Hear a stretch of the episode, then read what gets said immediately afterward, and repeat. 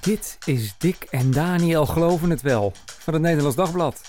Koffiepraat over kerk en christelijk geloven.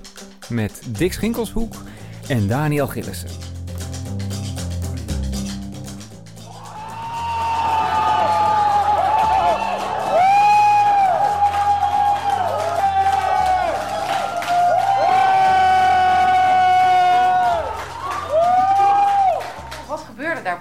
Nou, ik eh, besloot op tafel te klimmen. En was spontaan.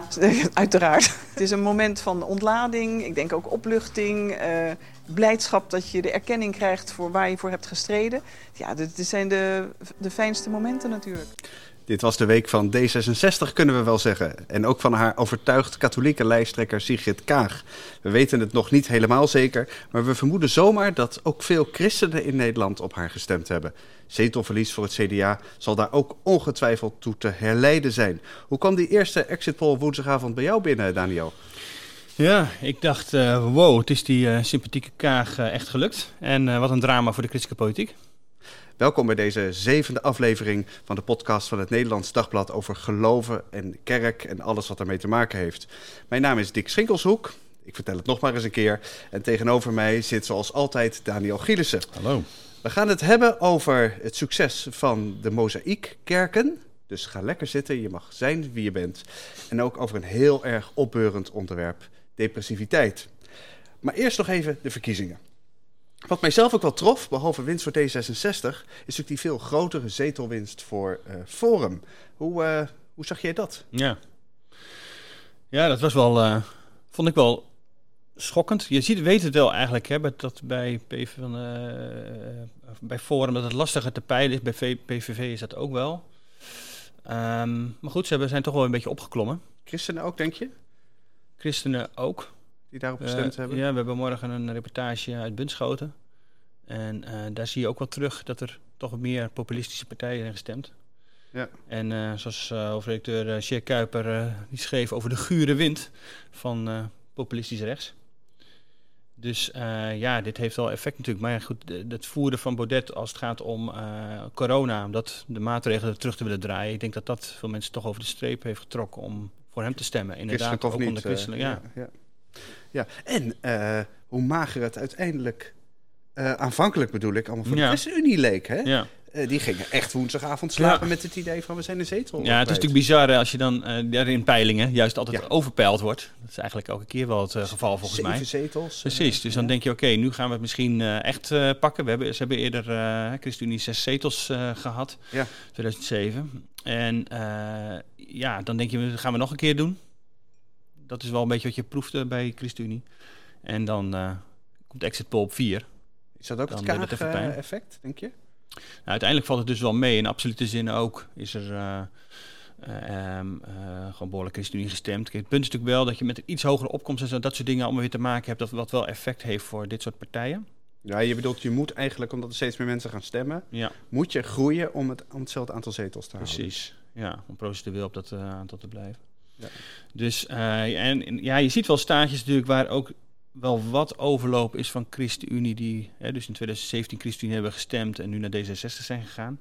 Het CDA is dan iets meer nog met 5%. Maar ja, je kunt dus niet helemaal, als het gaat om, uh, om mensen die eerder gestemd hebben op conventionele partijen, zeggen van oké, die zijn dus naar D66 gegaan. Maar goed, het zal zeker zijn effect hebben gehad. En ik denk, uh, maar ja, dat is een vermoeden, kunnen we niet helemaal zeggen, dat het uh, ook onder jonge kiezers uh, wel zijn, zijn aantrekkingskracht heeft gehad, D66. Op Ja, allerlei ja. onderwerpen natuurlijk. Hè. Als het om, om klimaat en onderwijs en dergelijke hebben ze natuurlijk weer enorm gehamerd. Maar ook Kaag als, als lijsttrekker, die, die deed het natuurlijk goed. Ja, wat mij wel raakt is ergens dat de drie christelijke partijen samen nu weer akelig dicht in de buurt zitten Mhm. van het, uh, het dieptepunt van 2012. Hè? Even in herinnering roepen, toen hadden ze 21 zetels. Ja. Hè? Nu 23. Hè? Dat is echt nog geen, dat is nog geen blok in de Kamer vol. Hè? Dat Nee. is, als je, zeker als je dat vergelijkt met, uh, nou, toch met de, de tijd van Lubbers bijvoorbeeld. Ja, 54 zetels. 54 Ja, zetels. gigantisch was dat. Dat waren natuurlijk allemaal niet. bedoel, Je kunt allemaal niet dat niet op het konto van de secularisatie Hmm. schrijven. Dat zijn allemaal veel meer dingen die daarmee te maken hebben. Maar wat mij wel, wel, wel, wel raakt, is dat christelijke politiek, of in elk geval christelijk geïnspireerde politiek, hè, dat het toch schijnbaar ontzettend lastig is Ja. om daarmee eh, ook eh, kiezers te winnen die, Ja. verder, die wat verder wegstaan bij, bij de kerk. En zelfs Ja, kerk en het is, denk ik, zelf, eh, het is denk ik als stroming, dus als christelijke democratische stroming, ook wel lastig om blijkbaar in deze tijd tegen eh, liberalen of ehm, een beetje progressieve liberalen als, als, als D66 te strijden. Dat zie je natuurlijk ook bij links. Dat is natuurlijk ook helemaal niets van over. En daalt ook al jarenlang. De, ooit de, de, de strijd tussen VVD en PvdA gehad. Nee, daar, daar, eh, zie je niets meer van terug. Er gebeurt helemaal niks op links. Ze verliezen alleen maar. Dus eh, ja, en dat zie je bij christelijke politiek. In elk geval is daar de groei eh, wel uit. Ik denk dat ook voor ChristenUnie en dergelijke geldt. SGP moet dat zijn best doen om de derde te halen. Ik denk dat ChristenUnie heel erg zijn best doen om die vijfde vast te houden. En, en ja, CDA is natuurlijk nog een heel ingewikkeld eh, verhaal met vergrijzing en dergelijke. nou, een somber. Dat schiet niet echt op, hè? We hadden leuk nog over eh, Kaag en de medaillon die ze om had. Ik weet niet of het jou is opgevallen, maar ik zat bij het NOS-debat te om, kijken. En je dacht, hé, hey, wat, wat draagt ze nou een afbeelding van, van wie of wat? Eh, niet echt goed te zien. Ik was er toen daarna weer eh, kwijt, maar bij verkiezingsavond zag ik meteen weer. Dus ik foto's downloaden, helemaal inzoomen, kijken wat het was. Eh, collega's ook mee laten denken. Eh, we dachten al meteen aan een soort Jezusfiguur. Ehm, en dat zou ja, bij de katholieke kaag op een of andere manier eh, kunnen. Precies, maar het was niet Jezus. Het was niet Jezus. En Hendro had nog eens een, Hendro Munsterman, onze Vaticaan-specialist. Dus die ook eerdere keer in, de, in deze podcast is geweest. Precies. Die dacht op een gegeven moment aan een, aan een heilige, ehm, aan de heilige Jozef, maar dat bleek hem ook niet te zijn. Ze hebben het aan Kaag inderdaad eh, gevraagd. En het blijkt eh, Judas eh, Thaddeus te zijn. Waarom Judas Thaddeus? Ja, die is gegeven, zegt zij, door een lieve vriendin... naar aanleiding van het officiële werkbezoek aan het Vaticaan. En ehm, eh, die Judas is dus een leerling van eh, Jezus... over wie niet heel veel eh, historisch materiaal bekend is. En ehm, het is een heilige, zegt Kaag ook nog. Het is een heilige tot wie je je kunt wenden, zoals alle heiligen. Eh, maar de, bij ehm, deze Judas ehm, is geen beschermheilige voor lijsttrekkers... voegde Kaag nog aan toe.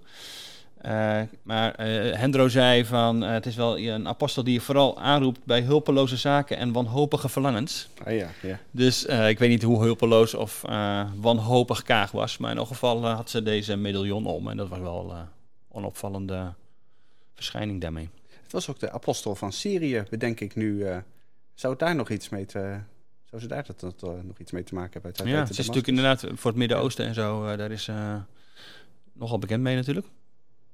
We wellicht dat dat eh, ja. nog de aanleiding was. Maar het is wel leuk om dat soort details ook eh, op te eh, opvallen en uit te zoeken, zeg maar, van hoe zit het nou daadwerkelijk. Hey, ehm, jij hebt ehm, in, morgen in de bijlage zondag schrijf je over een precair onderwerp, depressiviteit. Ja, ja. Vooraf ook even, het is een pijnlijk onderwerp voor, eh, voor sommige mensen, gevoelige inhoud. Eh, dus kamp je zelf met eh, depressie of suicidale gevoelens en je wil daarover praten, bel dan eh 113 zelfmoordpreventie. Op 800 0800 0113. Dus 0800 0113. Ehm, wat is, je schrijft over de combinatie van depressiviteit en geloof. Ja, ja, klopt. En je hebt daar zelf, eh, je schrijft ook, eh, je tikt ook even iets van je, van je regeltje over jezelf eh, in, eh, las ik. Hè. Zelf heb ik ook vaak van armoede, maar over een zwart gat dat je kan aangrijzen. Dus je laat iets van jezelf daarin zien. Wat is de de- de depressiviteit met jou? Nou, het is voor het verhaal is het in elk geval niet heel erg belangrijk, maar nu je er zo naar vraagt.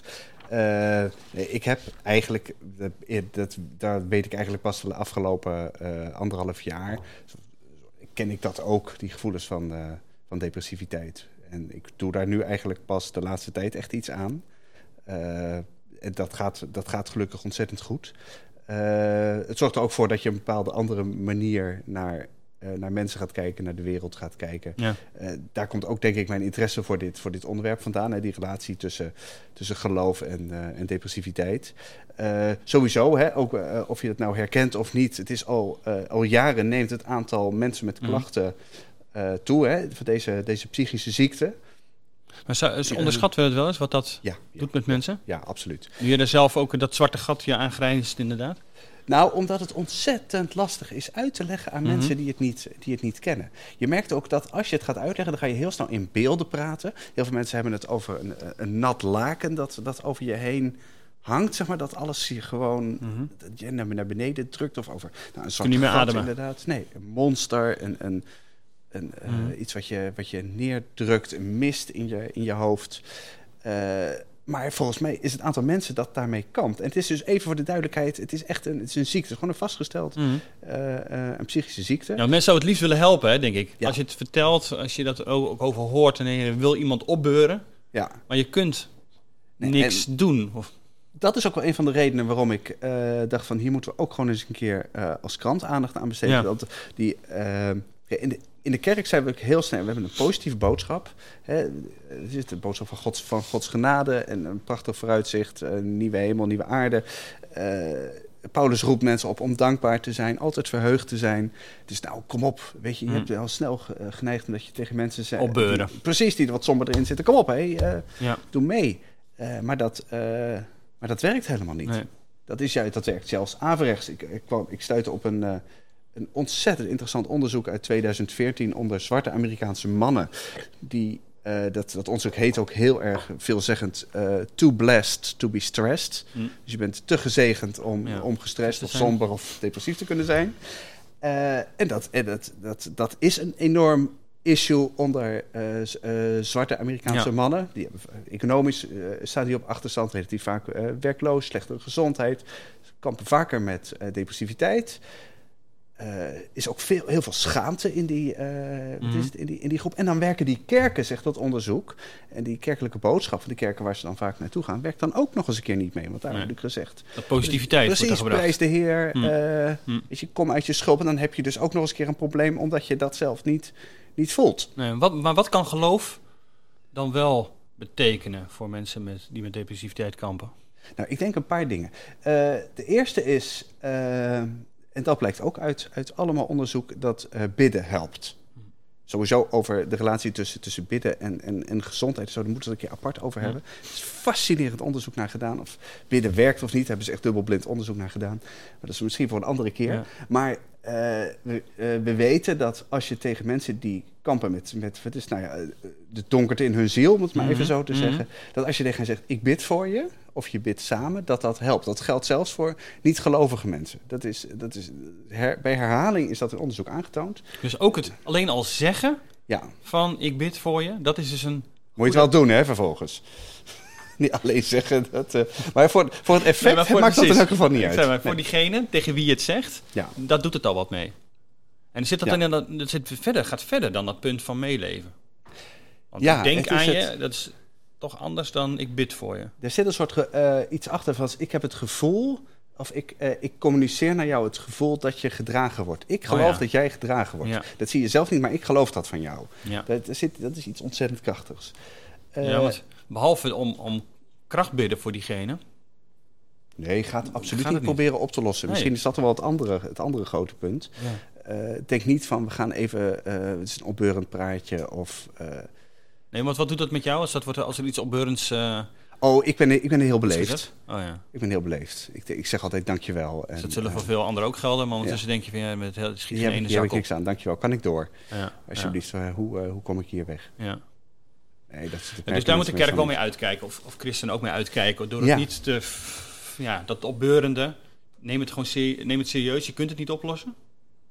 Nee, je kunt het niet oplossen. Dus eh, je bent, misschien als je een therapeut bent, Mhm. maar... Ja, precies. Nee, maar niet als, als in de leek inderdaad, Nee, die als eh, meeleven met iemand die, eh, die, je- die je kent, of een collega of een vriend of wat dan ook. En zie ook, zie ook dat er bijvoorbeeld in de Bijbel en ook in de hele geschiedenis van het christendom... eh, dat er heel veel verhalen zijn en ervaringen zijn met depressiviteit, met somberheid. Hm. Dat, er, dat er psalmen zijn die daarvoor, dat heeft mijzelf heel erg geraakt, dat er psalmen zijn die precies onder woorden brengen eh, hoe jij je David vond er wat van.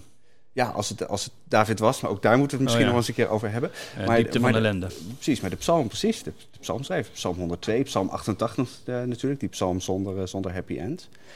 En ook in de theologie, daar, heb ik, daar besteed ik behoorlijk wat, eh, wat ruimte aan in mijn, Mhm. in mijn betoog. Te laten zien dat mensen als Augustinus en zo. En ook bijvoorbeeld John Bunyan, hè, de, de auteur van die beroemde eh, Christenreis naar de eeuwigheid. Eh, kenners zeggen daarvan, nou, dat kun je eigenlijk niet goed begrijpen als je niet weet hoe ontzettend depressief John Bunyan af en toe kon zijn. Hm. Dus daar komt het ook in, in terug en dat helpt. Maar helpt dat jou dan ook echt om dat te lezen? Of is dat weer te veel gezegd? Nee, nee niet, niet, niet concreet. Hmm. Niet, niet in de zin van de bidden. Ik denk dat het vooral eh, in de kerk, eh, in de bezinning op depressiviteit, kan helpen te weten wat ook wat voor ontzettend veel moois het heeft opgeleverd. We zouden bijvoorbeeld de Oh ja? van Augustinus, bepaalde psalmen, eh, nou bijvoorbeeld de christenreis van John Bunyan, zouden we niet kennen zonder deze, deze ervaring die mensen hadden. Heeft, Dus er zit een positieve kant aan, is wat je eigenlijk zegt. Ja, dat, klinkt wel Ja, dat mag je zo niet zeggen wat mij betreft. Maar Nee, maar dat, maar het heeft dus, ja precies, het, dat hoor je bij artiesten en dergelijke ook wel eens Ja. natuurlijk. Hè? Dat juist de mooiste liedjes ook uit die diepte van die ellende inderdaad kunnen ontstaan. Ja, precies. En dat er dus niet alleen een probleem is dat je uit alle macht moet gaan, moet gaan oplossen. Hm. En maar nog helemaal geen geloofsprobleem is. Maar wat is je advies dan, tot slot, aan eh, christenen die anderen tegenkomen en eh, die met deze gevoelens kampen, daar iets over zeggen? Dat is al bijzonder als dat gebeurt, als mensen daar iets over delen. Ja. Ehm, maar wat kun je dan het beste doen of zeggen? Ik denk toch, als je gelovig bent, Mhm. dan maakt het niet eens zozeer uit of die ander, die, die depressieve ander gelovig is. Maar inderdaad zeggen, ik, eh, ik bid voor je. Ja. Je onthouden van ieder oordeel. Gewoon zonder oordeel luisteren is sowieso al iets wat, wat een enorme zeldzaamheid is. En eh, nou, dan is dat wat je terug kunt zeggen. Ik bid voor je. Dan geef je het ook zelf uit handen. Ja, dat. Dank voor dat eh, delen hiervan, want ik denk dat het heel belangrijk is. Dat er ook over gesproken wordt en dat eh, de kerk zich daar ook verder op bezint. En christenen zelf dat, daar ook op die manier naar kijken. Hey, even een ander punt wat deze week ook speelt. Ehm dit beeld is vaak dat het niet zo heel denderend gaat met de kerk. Het neemt Nee, af. Nee. Krimp, ja. Precies, krimp. We hebben eerder geschreven op een nieuwe eh, katholieke kerk. Die eh, kerkgebouw dat gebouwd is in Almere. Wat natuurlijk al best wel bijzonder is, zeker voor, voor de katholieken. Ja, ja, echt een nieuw kerkgebouw. Hè? Ja. Precies. En nu, ehm de Evangelische gemeente Mozaïek eh, heeft nogal wat plannen voor het stichten van nieuwe kerken. Zeven stuks naast de twee die er al zijn. Gewoon in Twee één drie? klap, hè? Twee zijn er, hè? Ja, twee nu, ja. We gaan even naar een fragment luisteren over hoe enthousiast eh Mozaïek de dienst begint. Goedemorgen. Hoe mooi is het om op Valentijnsdag te mogen zeggen: God houdt van jou. Laten we met elkaar zingen. Zo groot bent u.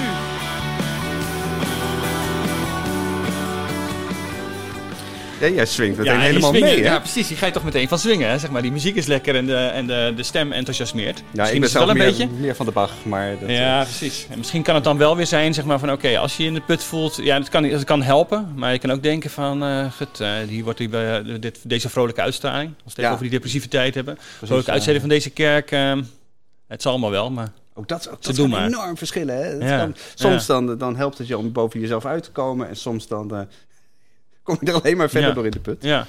Hey, we hebben uitgezocht hè, hoe dat met, eh, met mozaïek eh, eh, zit en wat nou de, ja, de groeimogelijkheden hiervan zijn en, en, en, en waardoor dit een succes kan worden. Hoe zit ja, dat? Ja. ja, collega Gerald Bruins is daarin gedoken. Die komt in de zaterdagkrant met wat ik een ontzettend leuk verhaal geworden vind... over de, de acht redenen waarom de, die mozaïekfamilie, zeg maar... want Mhm. dat het een familie is, nou dat kun je nu inmiddels wel zeggen... met Ja. zes, zeven, zeven jonge kinderen. Eh, nou, waarom die zo ontzettend eh, succesvol is. Acht, acht redenen, eh, daar komt hij mee. Mhm. En volgens mij, wat mij betreft, echt de aller, allerbelangrijkste reden is. Nou, behalve de goede muziek, die speelt absoluut mee, muziekkeuze, laagdrempeligheid. Maar ook het enorm sterke gevoel dat ze willen communiceren van jij hoort erbij. Misschien kom je nooit in de kerk, misschien weet je er niet zoveel van. Misschien eh, wat is het, ben, je, ben, je, ben je homo en denk je dat de kerk jou daarom veroordeelt. Mhm. Maakt niet uit, bij ons ben je welkom. En dat doen ze sterker dan andere kerken. Ja, en dat doen ze ook voortdurend. En Hm. dat zeggen ze niet een keer, dat schrijven ze niet een keer in een beleidsplan op. Maar dat klinkt bij wijze van spreken in iedere dienst 53 keer. Maar in deze kerk mag je zijn wie je bent, terwijl je in andere kerken eigenlijk een ander moet worden. Er moet toch bekering gepredikt worden in de kerk? Ja, dat is een goeie. Dat is sowieso een ontzettend groot dilemma natuurlijk.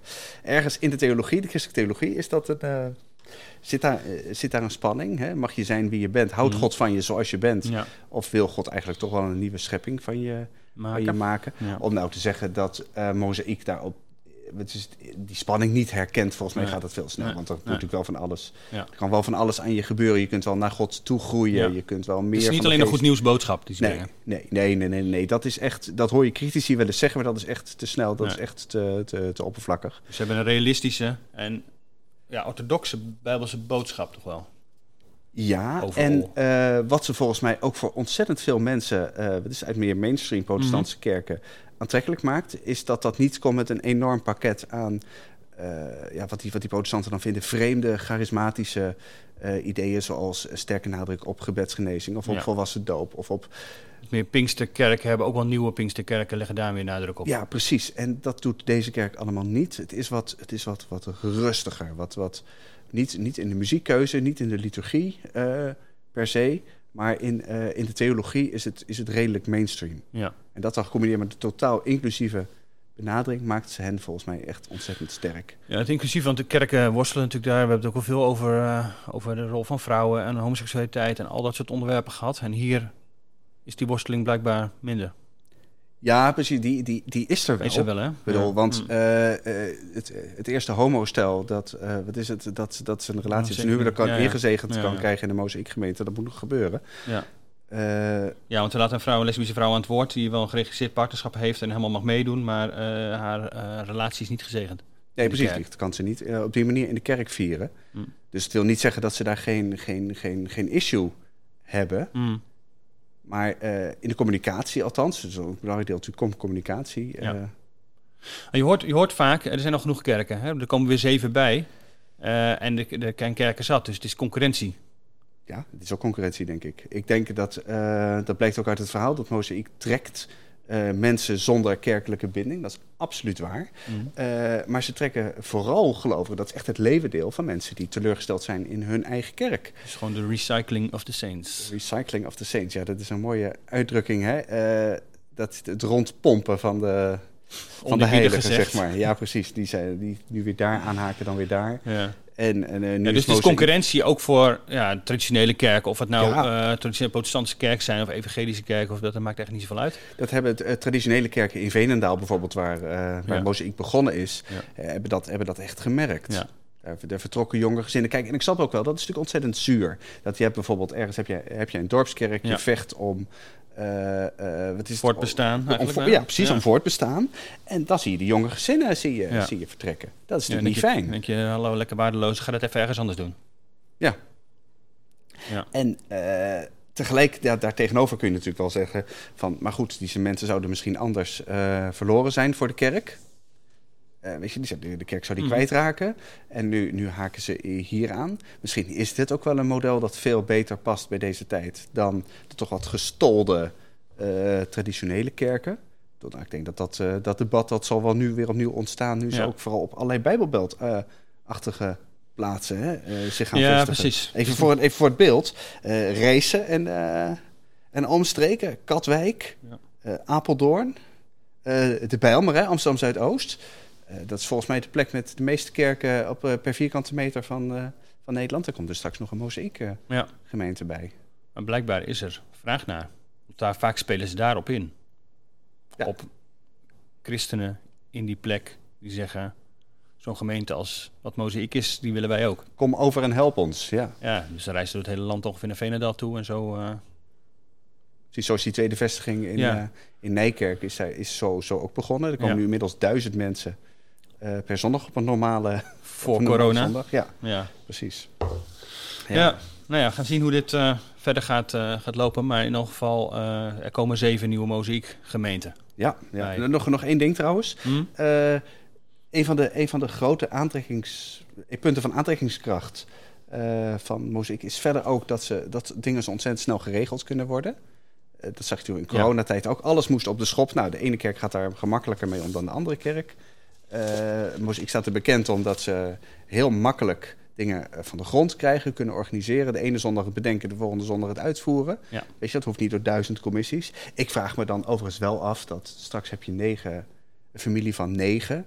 Eh, je hebt gedeeld leiderschap. Dat betekent bijna onvermijdelijk dat daar een soort nieuw kerkverband, een nieuwe kerkelijke structuur gaat ontstaan. Met meer overleg. Gaat dat ruzie opleveren? Precies, gaat dat ruzie opleveren. En op den duur, dan is het ook wel weer wachten ergens. Misschien is dat cynisch, maar wel weer wachten op mensen die eh, op een gegeven moment daar weer uit Ja, gaan ja. vertrekken. En dan weer iets heel fris en nieuws en zo gaan, gaan Ja, dus even een heel klein bruggetje. Als je me toestaat om even toch over de christelijke nog even te hebben.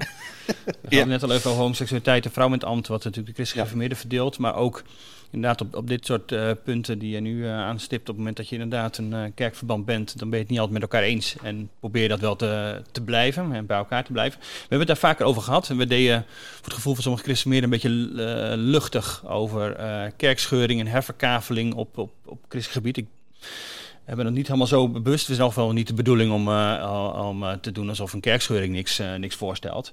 Maar ehm, Ja, die kritiek hebben we gekregen. Hè? ja, dat toch wel dat we daar een beetje gemakkelijk over deden en te snel het kerkpolitiek maakten en eh, niet zeiden dat het heel veel pijn ook kan doen als het een scheuring leidt. Ja. En dat is natuurlijk wel zo. Ik bedoel, dat geloof ik eh, zeker. Maar tegelijk zie je ook die, die, die kerkpolitiek, dat wielen en dealen, eh, terug. Ook dus deze week, omdat was even het actuele haakje, dat de synode erover sprak. Dus gewoon het kerkbestuur met elkaar sprak van hoe gaan we dit doen, deze twee twistpunten. Eh vrouwen in het hand, homoseksualiteit. We kunnen niet bij elkaar komen, het moet allemaal online. Het wordt tijd om elkaar wel in de ogen te kijken, kan nu niet. Dus eh, we gaan daar pas volgend jaar over praten. En daar waren eh, nou ja, de geharnaste tegenstanders, zoals verslaggever Rick Moeilijke tegen me zei, de geharnaste tegenstanders waren daar tegen. En die wilden dat niet, die wilden gewoon nu een uitspraak doen. Dit mag niet. Precies, nu een knoop doorhakken en klaar. Ja, En, want ze, zij zijn bang dat zolang we dat niet, zolang de, de christelijke daar niet opnieuw even over uitspreken, er eh, het gewoon wordt ingevoerd. precies, dat er allerlei gemeenten zijn die dan eh, zeggen... nou, we kunnen nu onze gang gaan. Precies. Of jammer dan voor het landelijke verband. Maar Ja. wij gaan het plaatselijk gewoon regelen. Want Ja. dit moet hier, dit kan hier. En dat ligt wel voor de hand natuurlijk. Dus het is daar nog wel eh, heel spannend hoe dat verder gaat. En of inderdaad die gemeenten die dat nu ook al op het punt staan in te voeren of al, al hebben gedaan, hoe dat uiteindelijk verder loopt. Maar ze hebben er wel uiteindelijk ingestemd dus om in 2022 de koppen bij elkaar te steken en hier knopen dan eh, vervolgens over door te hakken. Hey, even over die, over die spanning hè, tussen, dat, eh, tussen dat kerkpolitieke en dat, eh, en dat geestelijke. Ik bedoel, daar lopen we Ja. natuurlijk veel vaker Ja. eh, tegenaan. Ik weet niet hoe jij daar tegenaan kijkt, maar mijn idee is toch altijd wel dat als iemand heel erg benadrukt dat een kerk besturen een geestelijke zaak is, dat het dan heel erg goed is om ook de menselijke en de kerkpolitieke kant van te benadrukken. Dat het ook gewoon met elkaar leven is, eh, wielen en delen. Eh, je geeft wat, je neemt wat. En dat het niet altijd zo verheven is en zo geestelijk. eh, ook niet als het. terwijl het wel door sommigen zo, zo beleefd wordt. Dat is weer de andere kant. Ja. Dat als mensen natuurlijk alleen roepen, en wij als journalisten hebben wij die neiging absoluut. Eh, van, kijk, het is kerk, kerkpolitiek, het is Ja, welke, precies. Wij zitten natuurlijk kopjes op, ja, welke plek. precies. We zitten er ook naar, naar, naar te kijken. We beschouwen dat van de zijlijn. En eh, zeker geef je soms woorden aan die pijn, maar je ziet ook gewoon wat er gebeurt. Ja. Eh, en hoe er nogmaals gewield en gedeeld wordt. En dat kan wel vanuit een existentiële drang zijn, zeg maar, van we willen elkaar eh, vinden en bij elkaar blijven.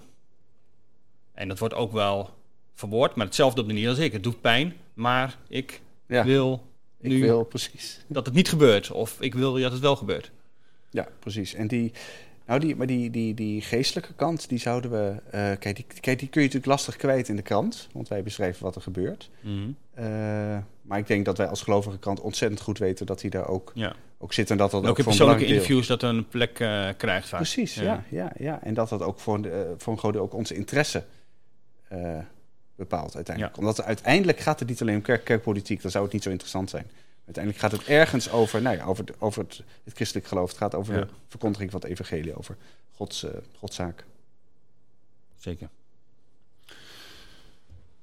Ja, jij hebt een kunstwerk gekocht. Ik eh, klopt. heb begrepen dat je het daar ontzettend graag even over wil hebben in deze Ja, maar het is- podcast. Het is Eh, een, een hey, leuke... ja, maar even, even serieus. Ja. Hoe gaan we voorkomen dat dit een reclamestukje Nee, wordt? eh, Want jij bent echt zo waanzinnig Nee, enthousiast. maar het, het wordt gewoon een reclamestukje. Het mag best eens af en toe eens een keer. Ik heb een, een Krijg je betaald of heb je betaald? Ik heb betaald. Je hebt betaald. Je, hebt, je, hebt- je krijgt niet betaald om dit nu Nee, te nee, gaan nee, nee, vertellen. zeker niet. En het, is, het komt omdat het een, een grappige samenloop van omstandigheden is. Ik heb een prachtig kleurrijk kunstwerk gekocht van kunstenaar Jurien van Houwelingen uit Bad Hoeverdorp. En ik kwam dat op sociale media op het spoor. Hij, ik volgde hem op Twitter en eh, hij liet had een linkje naar zijn Instagram-account. En eh, ik dacht, dat ziet er echt fantastisch uit. Het past heel goed bij mij. Mijn huis is vol met veel wit, zwart en grijs en hout. Wat, precies, wat is het? Hoe Dus dit kan wel een kleur. Het is een heel kleurige. Ja, je moet het eigenlijk op, je moet op zijn Instagram-account, Jurjens, een laagstreepje art, eens kijken. Dan kun je het kunstwerk wat bij mij boven mijn bed hangt zien. Onwijs kleurrijke strepen zijn het. Het is een abstract kunstwerk. Uh, ik vind het hartstikke mooi en ik hoor daar uh, andere uh, enthousiaste reacties op. En toen ik dat op Insta zelf op Instagram zette, kreeg ik daar reactie van collega Gerald Bruins, waar we het net al even over hadden op. Die zei van, hé, hey, dat is toevallig. Ik heb een interview gehad met Jurgen van Houwelingen in de rubriek Hou Vast. En onze rubriek Hou Vast, die al een aantal jaren loopt, gaat echt over die vraag van wat is je houvast in leven en sterven. En daar spreken we met bekende of minder bekende Nederlanders daarover. En uh, deze keer kwam Jurjen van Houwelingen dus daaraan uh, aan bod. En ah, vandaar dat ik. Jouw uh, kunstenaar. Precies, ja. vandaar dat ik denk, ja, dit is een mooi haakje om daar even iets over te zeggen. En ik vind dat hij, kijk, hij heeft een, um, een goed aardige zwel werd ontdekt in zijn hoofd een paar jaar geleden. En daardoor zijn zijn hersen beschadigd en kan hij niet goed meer kijken, is hij zijn oriëntatie kwijt. hij was een gewoon succesvol zakenmanspreker. En nou, hij is daar heel veel van kwijtgeraakt en vertelt er ook over van wat dat met hem heeft gedaan. Hoe zijn relatie met God onder druk kwam te staan. En tegelijk ook weer dat het hem verbond, verbindt met, uh, met God. En um, uh, nou ja, hij is weer aan het opbouwen. En nu als, als kunstenaar. En uh, nou ja, ik wil wijs dat ik zo'n kunstwerk heb hangen. Ja, bijzonder. Ja, het is ook een beetje lastig om via een om in een podcast uit te leggen wat voor kunstwerk je gekocht. Het is toch een beetje alsof je aan uh, iemand die blind is moet uitleggen wat de kleur groen uh, is. Precies. Um, maar goed, volgens mij heb je dat aardig gedaan. En het interview met hem kun je, kun je teruglezen ja. op uh, nd.nl. Dit was hem weer voor deze week. Mooi. Ja, bedankt voor het luisteren. vond je deze podcast leuk? deel, like, commentariëren waar je maar kunt. En uh, geef hem ook als tip door aan je vrienden. En heb je concrete tips voor ons hè, of opmerkingen, mail ons dan op geloof.nd.nl. Vinden we ontzettend leuk. Dag. Tot later.